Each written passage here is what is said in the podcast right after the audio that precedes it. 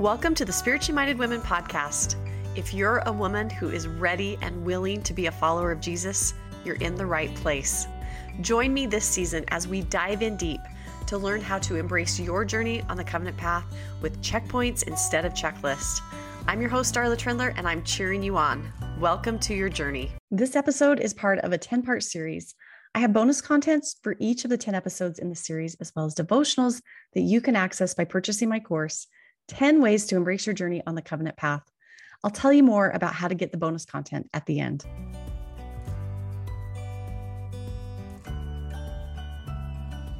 Welcome to the Spiritually Minded Women podcast. This is Darla, and I am so happy that you're here today. We have a great topic that we're going to be discussing, um, and the word that we're talking about for this episode, episode six, is commune. How can we better commune with our Heavenly Father and be close to the Savior and have two way conversations with them? Okay, so let's dive in and talk about the word commune. One of my favorite things in the whole world to do is to go to lunch with friends.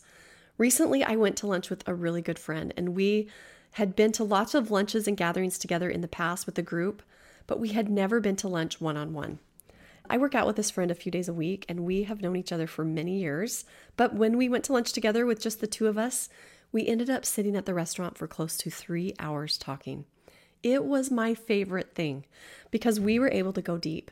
We talked about stuff that mattered to each of us. And our friendship has been even stronger since that little lunch because we were able to connect on a deeper level. I would even go so far to say that my friend and I were doing more than just talking, we were communing together. So, what's the difference between talking and communing? Well, you probably know by now that I love definitions. So I looked up the word commune in the online dictionary, and this is what it said Commune, to converse or talk together, usually with profound intensity, intimacy, etc. Interchange thoughts or feelings, to be in intimate communication or rapport. And I've talked several times um, in previous episodes that I know that the Savior wants to be intimate with us. He wants to be close to us. So, communing is a way that we can do that. I think back on the lunch outing with my friend, and I feel so grateful that I got to share thoughts and feelings with her in a more personal way. And I loved hearing what she had to say too. I really wish that I could go to lunch one on one with you. I would love to share together and hear the things that are close to your heart over a meal. Since we can't really go to lunch, let's imagine that you and I are going to lunch together. So, paint this picture in your mind. We pick a delicious restaurant and we sit down and we order our food. And before our food even arrives, I start telling you about my life. I tell you my problems and the things I'm worried about. I throw in some of the things I'm feeling grateful for into the conversation. And finally, I ask you for some help with some tough questions I'm having. But before you can even get a word in, I tell you goodbye. And mind you, our food hasn't even shown up yet. But I th- throw my purse over my shoulder and I am out the door, in my car and on with my day before you even have a chance to say anything back to me. So, what would be going through your mind as I walk out the door? My guess is you would probably be a little flabbergasted, a little dumbfounded. You maybe would text someone else about what an incredibly weird experience you just had with me during our lunch date.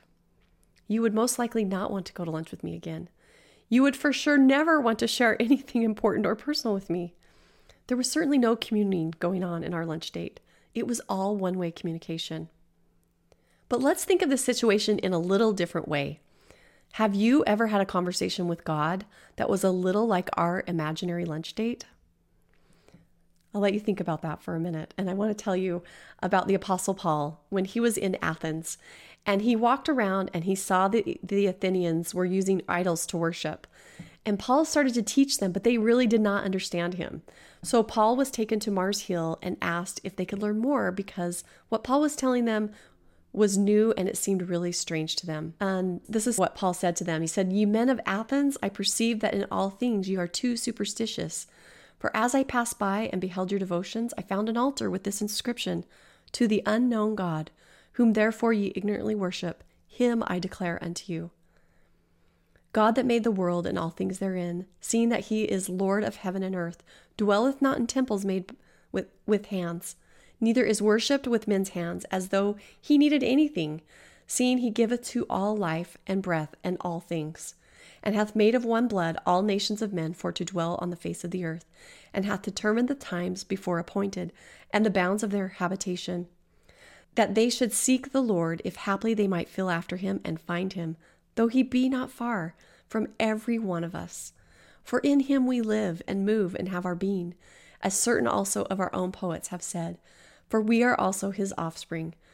For as much then as we are the offspring of God, we ought not to think that the Godhead is like unto gold, or silver, or stone, graven by art and man's device. Okay, so that's the end of Paul's words to these Athenians. There was a lot to unpack in that, and it was kind of a long verse. So let me tell you what my interpretation of that scripture was. So Paul is saying to these Athenians, Hey, you're worshiping an unknown God. Let me tell you who he is. He's a creator of the world you're living in. He can't be defined by anything you can make with your own hands. And he doesn't have to be unknown to you. You can seek after him and you will find him. In fact, he isn't far or hard to reach. He is the father of your spirit, and like a father, he wants you to know him. And he wants to know you. You can't know an idol, but you can approach God and interact with him, and you can know him. I love Paul's powerful teaching. God is not unknown to you and me. We know who He is. We know we are His beloved daughters. But even though we know this, Paul's counsel to the Athenians is the same for us. We need to seek Him and be willing to find Him. In the Sermon on the Mount, the Savior said, Ask and it shall be given you, seek and ye shall find, knock and it shall be opened unto you. God our Father and Jesus Christ our brother are not trying to get away from us. They want to be close and draw us in. Therefore, the Savior continually gives us the invitation to ask, seek, and knock. In Deuteronomy, it says, But if from thence thou shalt seek the Lord thy God, thou shalt find him, if thou seek him with all thy heart and with all thy soul. What does it mean to seek with our heart and soul? I think it means to do more than just ca- casually talk to him in routine and rote prayer. I think to seek him and to find him is to commune with him. In Mark 131 35, we learn what the Savior did to commune. And in the morning, rising up a great while before day, he went out and departed into a solitary place and there prayed. The Savior set the example for us. How can you and I make our communication less like our imaginary lunch date and more like communing? I can't fully answer that for you. The whole premise of this podcast is that you are on your own journey. How you commune with God will be unique to you, and you can discover that for yourself. However, I will share some examples and ideas. I invite you to listen to what the Holy Ghost directs you to do in order to commune and truly hear Him. Our imaginary lunch date would have turned out much different if instead of jumping up and running off to the rest of my day, I would have paused and allowed you to share. Like a favorite scripture states, be still and know that I am God. We can be still after we pray or at other times during our day in order to hear what He has to say to us. Being still doesn't always mean that you are just sitting for a long time thinking or meditating. It could be that, but it is also might be going about your day with a prayer in your heart and your thoughts centered on Jesus. Being still may also be a desire to hear Him. We can also pray with faith and trust. A change in how we approach prayer may also help us to learn how to commune with God. In a conference talk in October 2019, Elder Todd Budge shared how the Jaredites' journey to the Promised Land is like our journey in this life. As we have talked about in every episode so far this season, our path is not always smooth. That's why we need to commune with God, because as we just learned from Paul, He created us and the world around us, and He knows how to help us. In his talk, Elder Budge also shared how the brother of Jared's interactions with Jesus changed the way he prayed. The Lord commanded the brother of Jared to build barges to cross the ocean, and he received some direction from the Lord, and he and his people went to work. But sometime after they started building the barges, the brother of Jared had two concerns. First, the barges were dark and they needed to be able to see, and second, there was a lack of oxygen and they needed to be able to breathe. Light and oxygen, right? Like two pretty important things.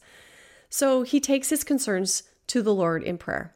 And at first, the brother of Jared is praying in a questioning way.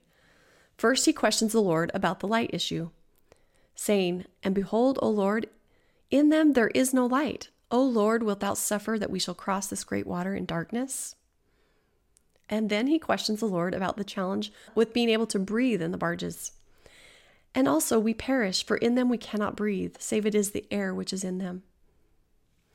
The brother of Jared is questioning and full of concern and worry, but fortunately he is seeking to commune, so he hears the Savior's reply. The Lord tells him how to fix the lack of oxygen issue, and the brother of Jared follows his instructions. Then the Savior asks the brother of Jared what he thinks the Savior should do to help him with the light issue. In addition, the Lord assures him that he will help him be prepared.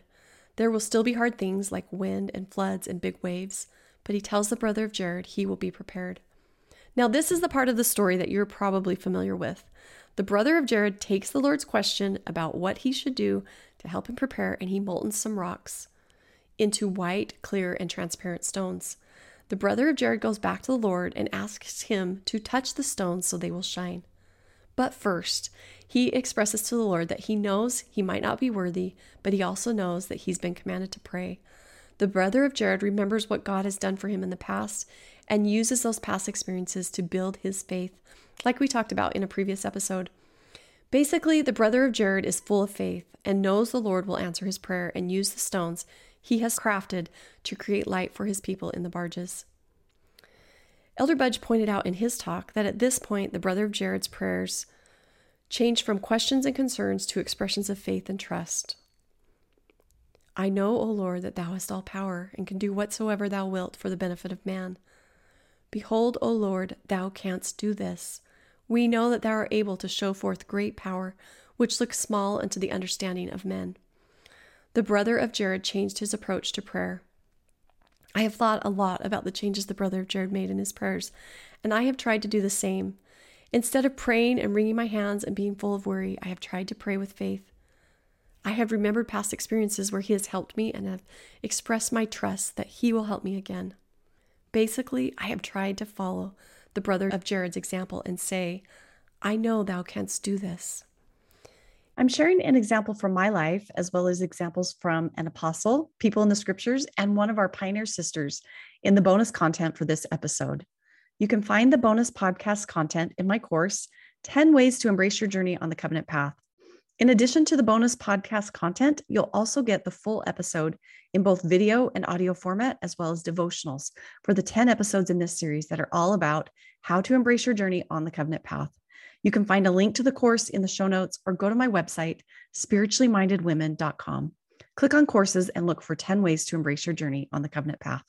Join me next week on the podcast where I will be sharing more thoughts about embracing your journey on the covenant path with checkpoints instead of checklists by talking about comparison.